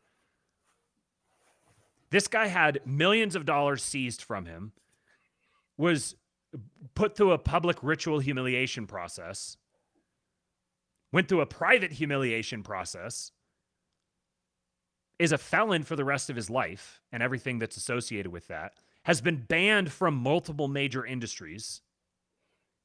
He can't get involved in, um, I think he would have to apply for readmission to be able to, um, uh, what industry was it? Something related to finance and securities or whatever. Yeah, something something related to securities. He would have to apply for readmission to that. He's been banned from being involved in pharmaceutical, um, in a pharmaceutical company of any kind. There was a couple others that he's been legally banned for life from being a part of. This guy would have a right to be blackpilled. And yet, here's what he's he's uh, he's up to today. So, oh, this guy's so much fun. So he gets a text from a friend of his. His friend um, says, uh, "Sorry to bother you today," or, or, no, sorry. His his friend said, uh, "Yo, Martin, sorry to bother, but got this text today. Never interacted with Meaty before, so not sure. But should I just ghost them?" The text that he got reads as follows: "Hey, so and so, sorry to bother you today. My name is Noah Kirsch. Quite the name." And I'm a reporter at the Daily Beast. Uh huh, of course you are. I noticed that Martin Shkreli is scheduled to speak at the Crypto Club, and I was curious to hear more about that. Any chance you'd have a few minutes to chat? Assuming you're over 18, that is. Thanks. I have a feeling that this uh, th- this uh, reporter, I kind of sense that he's had to ask the "Are you over 18?" question more than once. If you catch my drift. Uh, so this guy asks Martin Shkreli. Martin Shkreli says, "Completely ignore him. Don't even respond." And so he tweeted that screenshot of that conversation out. Martin did, and he said, "Talking at Brooklyn Tech tomorrow. One of my crosstown rivals growing up. Stuyvesant was the other. Fond memories of talking to the brightest kids in NYC. So he's going to go talk to a, to a bunch of high school kids." He says, Daily Beast, you're not invited to the main event. However, I will offer you an exclusive opportunity to lick my balls immediately afterward. And he tagged Noah Kirsch. Then, a little bit of time goes by, and he tweets out the, the thing about Ivory Tower. And then he finds out, uh, he says, when the Daily Beast calls the uh, New York City Department of Education ch- chancellor and forces Brooklyn Tech High School to cancel a group meeting for high school students. He said, Good job, Noah Kirsch. Some 16 year olds won't be able to get the event they wanted. Motherfuckers, I will host a parade in Brooklyn on a Harambe float in front of the DOE building. You don't know me. and he goes on to then detail his DM conversation that he has with Noah Kirsch. He says, Reduce the media to the place they deserve. Punchlines. You can break real news on X without their help. So he DMs Noah Kirsch and says, Any interest in the scrotum servicing event? and Noah Kirsch says, Just doing my job here, Martin. He says, Your job is to report on me talking at a local high school, bothering some 16 year old over who his choice in role models is. This is this is the press. This is their role. The guy says, Has the event been canceled? FYI, I didn't reach out to the DOE. He said, From what I understand, we're doing it somewhere else. I also have a quote for you. This is his quote that he's going to supply him for when he writes his follow up piece. This is what Martin Shkreli has to say. I'm not mad. Less work for me is better. I like having fans, but I don't want to do work for them because I am lazy. So it would be good if it was canceled, but I think we will do it somewhere else, which is bad for me because I am lazy, as I said earlier in this quote. Also, lick my balls. he says, You may publish, not on background, for attribution. this is this here is this is vengeful son energy. This is like this is the mentality that that that wins the day. This is the kind of Gen X slash Boomer or, or Zoomer spirit that we've talked about in past episodes. This kind of uh, it, it's very it's like punk rock, but it's it's it's updated. It's modern. It has that uh, that uh, I don't know don't don't give a fuck mentality and I'm to win. I don't care what sort of obstacles you put in front of me. If you cancel my event, I'm to figure out a way to frame it as a win for me. In this case, he says, um, uh, he says, Your editor in chief makes you write this BS, right? You're honestly doing me a favor. I put this appearance off for like six months, but I do feel bad for those kids. I'm just surprised you would write that I am mad because, as, as I said in the official quote, this clears my calendar for video games. so like this is the guy who had his entire life screwed over, lost everything, spent several years in federal prison. And he actually he started dating that that chick that he was dating, who the one who broke the news of his arrest. I mean, there's there's a move for you. The chick breaks the news of your arrest, and then you start dating her while you're in prison, and then he broke up with her while he was in prison, and she was sad about it. Like the dude is a is a is a he's a dude. This is the sort of mentality like when we talk about the positive vengeful son energy. This is the kind of thing that we're talking about. The Bill Ackman, the Martin Shkreli's. The guys who are focused on playing the game that has been laid out in front of them and not whining and crying that it isn't the game they wanted it to be. Like these guys aren't belly aching and bemoaning the fact that the world that they lived in doesn't exist anymore. They're not posting winsome, sentimental posts. Look what they took away from us. Look how soft and pathetic and victimized we've become. Look how bad it is. We don't even have a country for ourselves anymore. Like, I'm not saying that those aren't legitimate emotions to feel. But it's just so pathetic and bitchy to see ostensibly full grown men acting that way. We've talked about our guy Alex Hormozi before. And he talks at length about how like he doesn't care what world you drop him into. If he was broke, if, if he woke up tomorrow and was completely broke, had no money, you dropped him off in some random city or random country somewhere, within a year he'd be a millionaire. And I don't think that that's just bravado. I've seen how the guy operates. I know a number of guys like that. They know how to make money. They know how to generate the value necessary to make themselves a lot of money. But not just that, they don't just know how to make money, they know how to make money work for them. They understand the principles of it. And they're not here with their hands out waiting for life to hand them something. They're not like, oh, we had this great country and now we deserve to have this country given back to us. And if we don't have our daddy here to come give us the thing we want, then we're just going to sit on our thumbs and wait for him to show up. Like the when we introduced the the Goonicry, when we introduced the term Goonic and we talked about uh, uh, zero HP, and his tweet where the majority of the tweet was brilliant, but then at the bottom he's like, "Yeah, there's nothing you can do about this except you know eventually at uh, at some point in time, some powerful man will rise up and he'll fight all of our battles for us." That's the little bit of nihilism. That's the that's the Goonicry. That we just have to wait for some Caesar to come save us, come bail us out. Caesar will show up when we start embodying him in our own lives. When we stop crying about the world that we live in and start f- focusing on building the world that we want to live in. It doesn't have to be the perfect world. It doesn't have to be perfectly optimally engineered. It doesn't have to be the perfect opportunity. It just has to be an opportunity to make things a little bit better than they are now. And there's abundant opportunities for that. But you have to be willing to see them. You have to actually be adopting a posture that says there's reasons for hope and optimism. If your knee jerk reaction to every single thing that happens is, what's the catch? What's the downside? And then you just focus on the catch, then you deserve to be where you are. You deserve to be unhappy with your life. Slavery you don't deserve mindset. a country. Yes. That's your slave mindset. That's your poverty mindset. We made a big hullabaloo with the libertarians a couple years ago when we started saying, stop being poor. Ironic that of all people, it's the libertarians who started screeching about that. Right, right. It was the very guys revealing. the capitalists. It revealed that they that that was like that was oh, one of the big hard, things that man. moved me away from libertarianism. Because yeah. I realized these are just these are just pathetic, impotent whiners.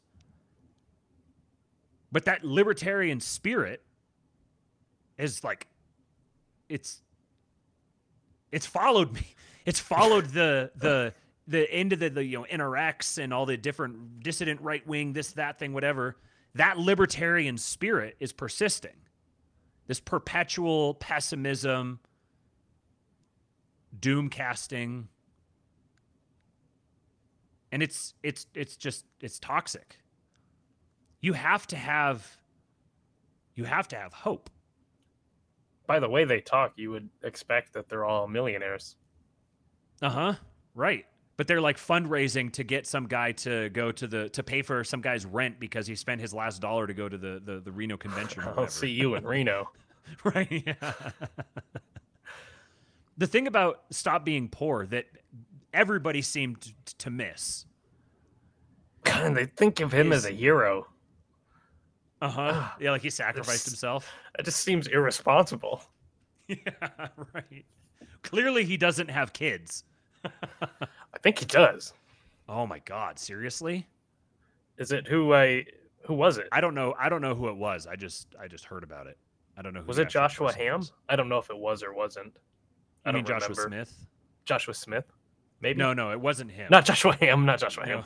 Uh, Josh Smith. yeah. Um, I don't think it was him. No? That, that doesn't seem like a like a him thing to do. Um, Yeah, he does seem smarter than that. Yeah. But it so the thing with the stop being poor that everybody got hung up on was that Josh Ham is one of our guys. he is, yeah. Poor, to be poor is a mindset. Being broke is temporary. But poverty is a mindset. If you're poor, it's because your mindset is poor. I just started reading the book Rich Dad Poor Dad after having enough people yell at me about it. Enough people saying I have to read this book. I started reading yesterday and it's genuinely it's very good. It's very good. It's very good in terms of like rewiring the way that you the way that you look at life, the way you look at your your role especially as a man, especially as a man with children. Having a son of my own and wanting to and starting to think about having to have certain conversations with him and try to prime his mind and set him up for success. Being able to understand the difference between having money and having money work for you is a big deal. The difference between working for money and having money work for you, that's a big deal. But it starts even more fundamentally than that. Even before you get to the money conversation, nobody wants to talk about money. It's like become like a faux pas, and it's like you know, oh, uh, you know, if you see, oh, this guy's a grifter. So one thing I really like about the hoteps is that they're just like, yeah, get your grift on, boy. Like, like make some money. If you can make some money, go make some money. Everyone gets so like squeamish about like oh money, and he asked me for money, and he's doing sales, and uh he has ad reads, and uh, uh. Hey guys, please give us money. yeah, right. But this is this is all part of the same mindset, the same scarcity, poverty mindset that says we live in a, I, and I think to tie in another conversation, I think this ties in very closely to the idea of, of perceiving yourself as being a speck of dust on a speck of dust in a massive, massive, incomprehensively expansive universe that's expanding, accelerating out faster than the speed of light, and you're just whirring and spinning, and there's nothing stable, there's no solid ground anywhere, and you're tilted and you're wobbling, and everything's going all over. The, like, yeah, no wonder people feel nihilistic and depressed and like there's no hope there's no optimism there's nothing there's no nothing to work for nothing to build for. Yet at the same time they've got like this entitled like oh this is our country. This is the country of my people and i deserve to have my country back. It was a great country and you guys came in and you destroyed it and give me my country back. And but it's like they're not willing to fight for the country. They just want the fighting for the country is just like posting angry screeds about how uh, some new uh, uh, tranny or or some like how some like uh, uh, whatever new Jewish plot is the the the thing of the day. Probably putting those two words together wasn't great. Whatever.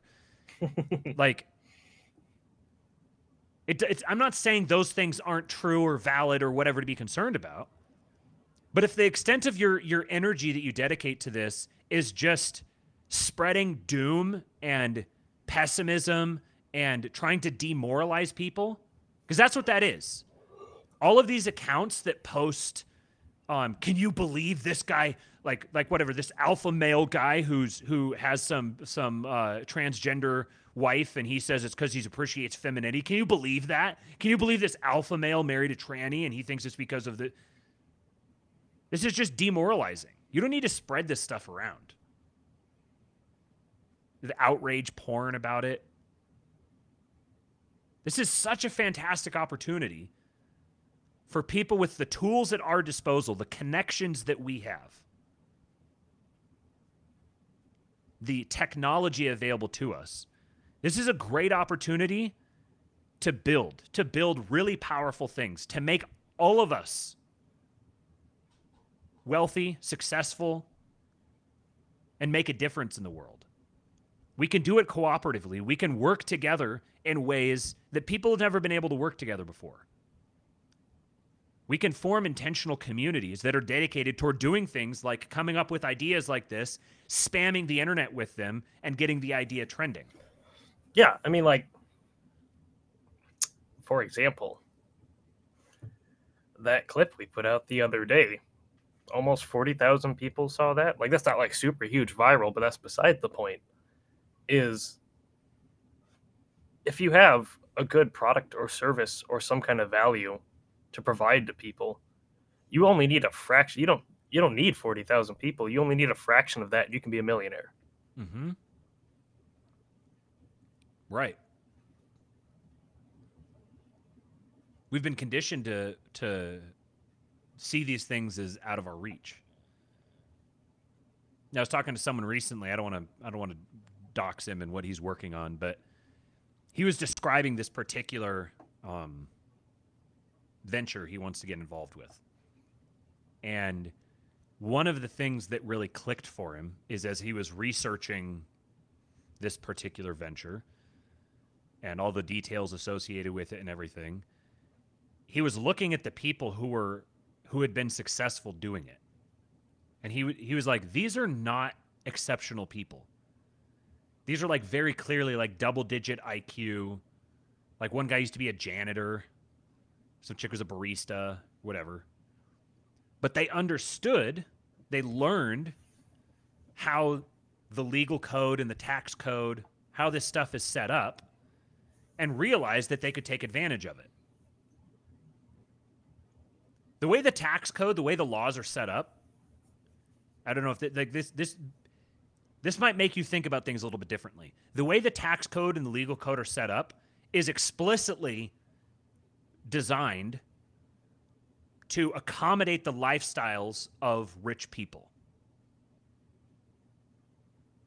So if you want to be able to take advantage of the tax code, if you if, this is the whole thing with stop being poor. People like, "Oh, taxation is theft. Taxation is oppressive. I can't get ahead because of taxation." Rich people don't pay taxes. So if you don't want to pay taxes, there's literally a way to do it. I was talking with with uh, Populibs about this the other day. He said he was we were talking about the anti-tax, which is another really interesting sort of like vehicle for this sort of thing.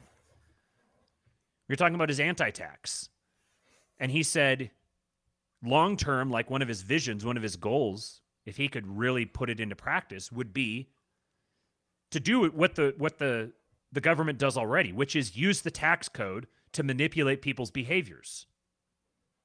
If you want people to have lots of kids, you give tax breaks for having lots of kids. If you want people to start businesses, you give tax breaks for starting businesses. If you want people to buy cars, you give tax breaks for buying cars. So all you have to do is study the tax code. What are they giving you tax breaks for? Start doing those things. It's I mean it's it's really quite that simple. You don't even have to have a lot of money to get started. There's so many different avenues that you could pursue. People like, oh, well, here, give me lay lay out the game plan for me. This is part of this same attitude. Like, everyone, someone, I'm in a bad position and I resent all these structures in society, and so somebody owes me a roadmap to get myself out. Maybe we could put together some sort of roadmap for someone like that. But the point is, you have to. They're not going to follow it. You could, but those, those right. That's part of it, especially if you give it to them for free. If yep. you give something to someone for free, they're not going to do it. They're not going to use it. It's, this has actually been been documented. This has been been like studied out and documented. We've experienced that, this. Yeah, the more that you charge someone for something, the more seriously they'll take it. So if you want some, our our fitness and nutrition program is not cheap, and the reason for that is because we want people to be successful with it. And if we give it away for cheap, people won't be successful with it. This has been very well established. The more someone pays for something, the more they will value it, the more they'll use it, the more they'll take advantage of it.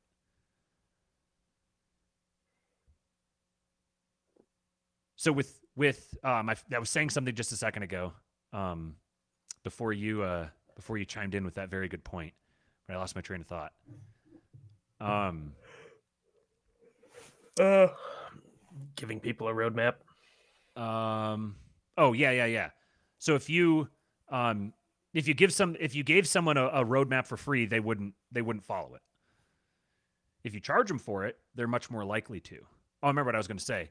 Um, when I was working with Jason Stapleton, one of the things that we learned very quickly is that there's exceptions to every rule, but large patterns. The people who paid the most money for his services, there was people who were paying several thousand dollars a month for his services. And I was the one I was the one getting them signed up and and and selling the program to them and, and getting them started with it and working, checking in with them and everything. The people who paid several thousand dollars were the easiest to work with, the nicest, the most accommodating, and the most hands off. They needed the least uh, coaching because they understood that for all of his other, you know, interesting characteristics, Jason was very, very good at advising people on building and growing and scaling their businesses. So he could give them a single nugget in one conversation that could make them literally millions of dollars once they applied it to their business. So for them, paying a few thousand dollars a month was was totally worthwhile. This is why mastermind groups exist the way that they do. Because some of these little nuggets, as soon as you hear it, as soon as you apply it, you can make a massive return because of it. On the flip side, the people who paid the least amount of money or the people who signed up for free trials on stuff were easily the biggest headache. They were easily the ones who wanted the most free stuff, who wanted the most attention, who were the only ones who would ever ask for refunds. Nobody who paid thousands of dollars a month ever asked for a refund on anything. People who paid 10 bucks a month for stuff would ask for refunds. Cuz it just it's it's the difference in the psychology. I remember um, years ago, I was working for a very lucrative um, insurance annuities kind of company. And it was really interesting when people would take disbursements off of their annuities. You'd see the the millionaires, the rich people, millionaire, billionaire, those people, their annuities, they they'd cut like a million dollar check and they'd have it sent by regular mail just so they wouldn't have to pay the $10 fee. Whereas the people who had the, you know, $5,000 annuity or whatever would have a $200 check to them and they'd pay $20 to have it wired same day.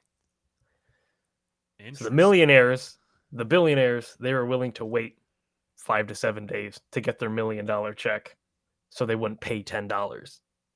And then the person who's getting their $200 check was happy to pay 20.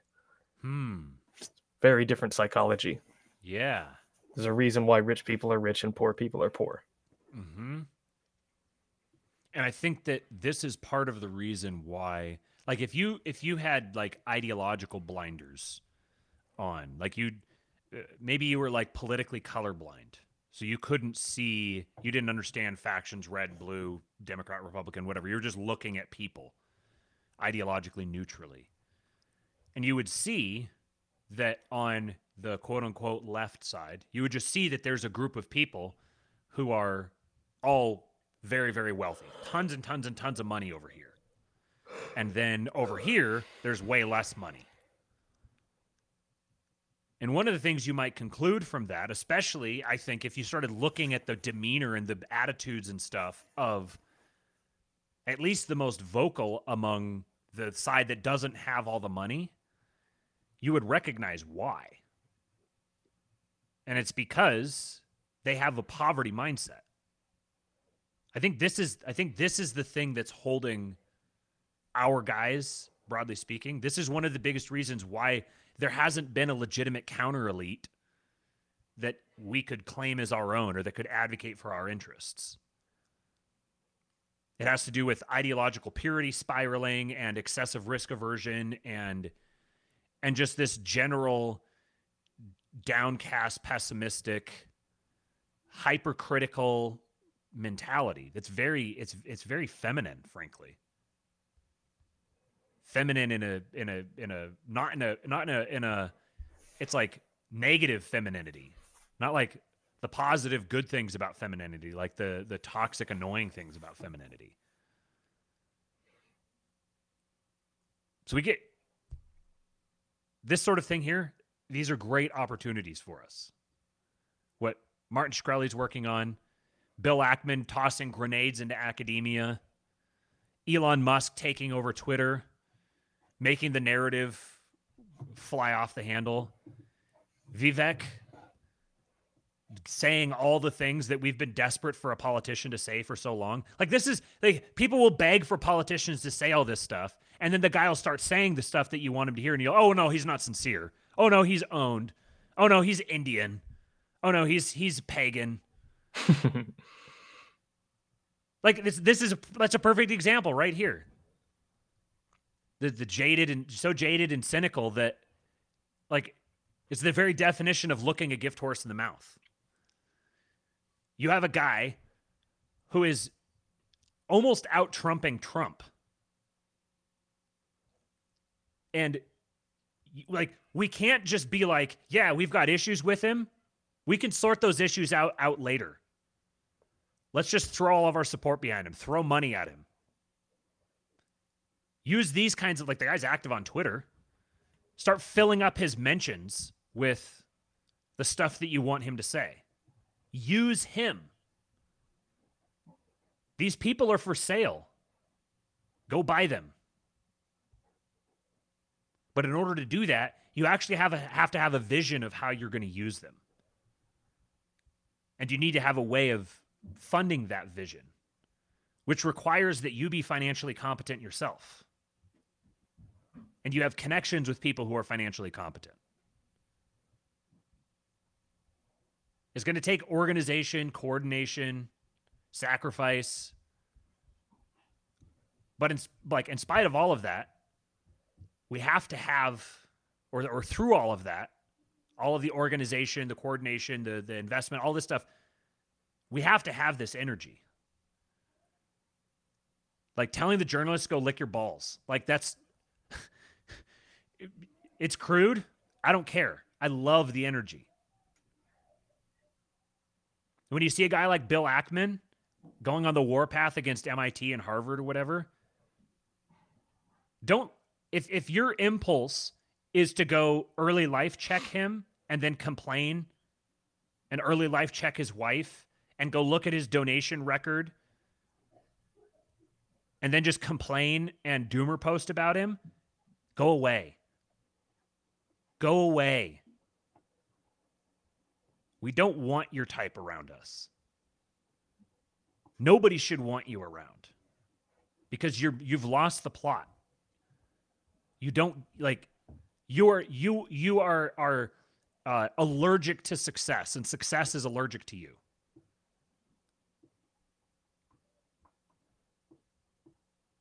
That's all I got. All right. Jeez, you almost went two hours. You you almost went two hours. uh, Tyler James says a lot of Bitcoin guys have this energy. Just saying, yeah, yeah. Like you could get these Bitcoin guys. This is part of what I've been saying is like you've got all these these Silicon Valley guys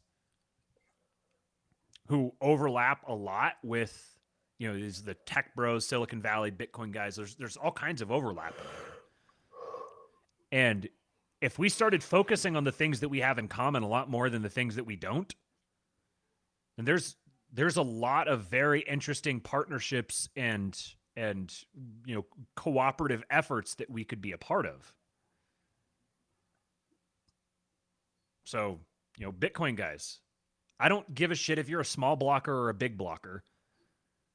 I don't care what if you're a maxi or whatever. How about we argue about that stuff when the time comes? Argue, have our little petty um, internecine disagreements when we can afford to. For now, let's start creating value and taking power. Creating a world and a life for our family and our friends and then complain about the little tiny marginal things that separate us down the road when it's actually a luxury. There's always hope. Anybody who's anybody who's demoralizing or or um, advocating against hope, shoot him down. Call him a Gunic. Call him a Gunic or a libertarian, whichever one's going to insult him more.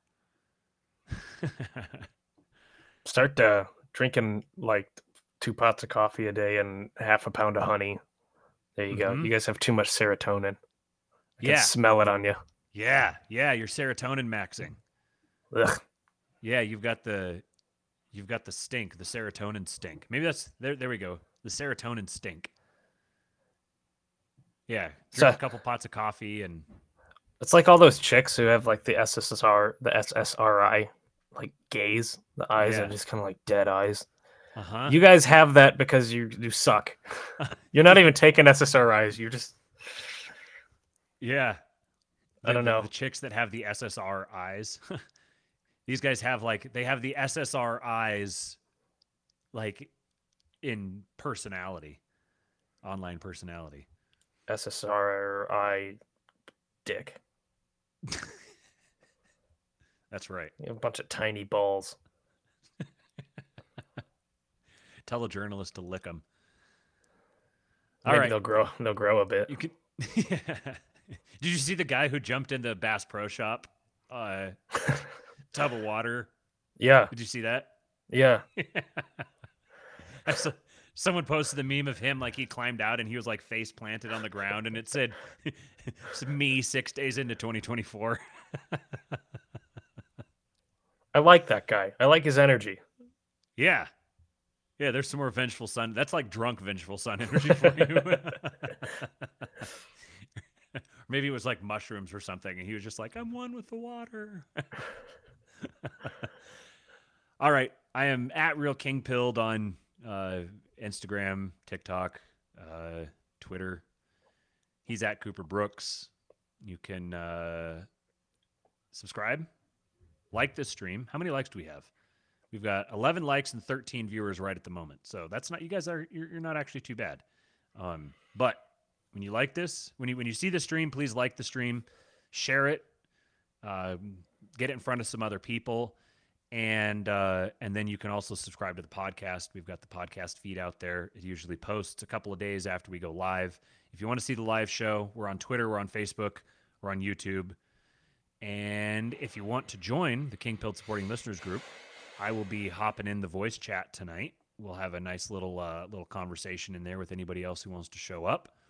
So if you'd like to do that for now, subscribestar.com slash kingpilled. That'll get you in there. And maybe you could be a part of our next coordinated effort to get some sort of a uh, a messaging uh, uh, I don't know, I don't know, a message out on a, on a particular subject. I've been thinking about this, doing, doing that, kind of experimenting, trying to come up with a formula for virality. Mm. I'm sure there's some already out there, but hmm I'm interested in how many, just how like how how few people can you get away with? How many like how many how many? I don't, I don't even know how to say it. Like how many uh degrees removed from like a big account do you need to be? You know, just to Hmm. to blast something into the stratosphere. Right. Yeah, and then there's like the question of whether or not you, like in our particular case, I don't have an account that I can just tweet something and count on it getting count on it getting traction like that. Any basically all the tweets I've had that have like blown up and gotten tons of interaction were just like the most low effort shit posts. Just like posting a meme or um or just some offhand comment on something that doesn't isn't really like all that profound or anything. All of the most high effort posts that I make are the ones that just get a little bit of like a passing glance kind of. Um but then there's some people who lit like every single they could tweet an F and and they'd get, you know, 11 million views. So there's also something you have to like account for um like in, in, in our case we were able to use the account and then whore ourselves out and tag a whole bunch of people and then they went and they retweeted it. So there's kind of like there'd be some people that may not even be able to accomplish that. Like if they had just a, just a, a tiny account or they just created an account, you could go tag all the people you want, and it might not get any traction. In my case, I've got the blue check that I've paid for, so at least it makes people think I'm more credible. So, um, jokes on them. Uh, yeah. So, yeah, that'd be interesting to come up with a formula for for virality. Perhaps that's something that we could do in the King Pill Discord. We could we could put our They don't know it, but there are minions. We could put our minions to work for us. Start spinning the hamster wheel, cranking out our yeah yeah, hmm cranking out our our results that we need. Look how big my nose is. Hmm. I don't know how. I don't know who has a who has a bigger nose, you or me. Probably me. I don't know, but you're proportionally a bigger guy. Yeah. My brother's got a freaking honker, dude. Which one? Uh, uh, my closest brother, Jackson. Okay. The uh the minister. Yes. I didn't think you were going to use his name. I thought you were going to use the uh like each of your brothers you could have like a pretty defined like single word that could describe them and pick them out. So I, was, I thought maybe you'd do that. Uh, oh well. Do you think we could awkwardly drag this out for I don't know, 3 That's, that's what I'm trying to do. Yeah. We just kind of keep going until we hit the 2-hour mark. Yeah, we got three minutes. Let's do it. Let's do it. not saying anything of substance, just you know, just talking. Viewership hasn't dropped off yet. We actually got another like, so maybe the people like it when we don't talk about anything of substance. Hmm. Two Bit Podcast said micro penis vengeful son is the wrong energy. Well, you know, micro penises are I think you're projecting. Yeah. That is actually a good question. Ryan Isaac said, How about this? Ways to adjust the poverty mindset. Just do? Honestly, I think that's actually, in part, yes. It is. I wasn't joking about eating half a pound of honey and drinking eight cups of coffee a day. That's Uh-huh. a good start. Yep. Yep.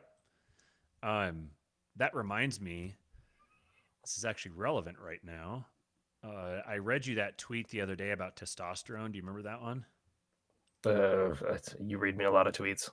Yeah, that's true. I do. Um, let me see if I can find it here real quick. I don't remember if I put it in the show content. Yeah, here it is. uh, share the screen. This will get us to. to What you guys are seeing right now is usually what Matt and I do for like four hours. Yeah, basically, just sit here and talk. um, so this guy, I don't even know who. Oh yeah, yeah, yeah, yeah, yeah. I remember this one. Yeah. Yeah. I just saw this tweet and thought it was good, so I followed him because of it. So I don't know anything about him. His name's Abu Bakri. he said, taking something like a supplement to raise testosterone is almost an oxymoron. You already read Con- this on the show. You know that, right? Oh, did I? Yeah. Oh, well, we'll read it again. Consumption is feminine, not masculine. The male produces the seed, the female accepts it. The male member is external, while the female organ is internal. Testosterone is about doing something, not taking something. So the question, what do I take to raise T, is foolish. Aside from injecting actual testosterone into your body, the rest is a contradiction to the essence of masculinity. Produce more, consume less. That is what I would say. Except for It's our of- show. Yeah, you should consume our show.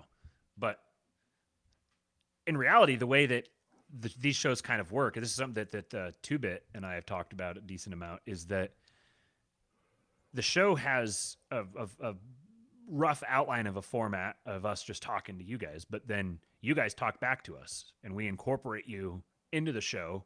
When you say smart, clever things, then we highlight the smart, clever things you say.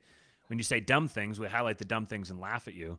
And when you ask good questions, then we can we can veer away from talking about nothing for two hours or to, till we get to the two hour mark to actually talking about something substantial, like if you have this poverty mindset, I, I would I would wager that having this poverty mindset and having low testosterone are probably Mhm. um, overlap significantly.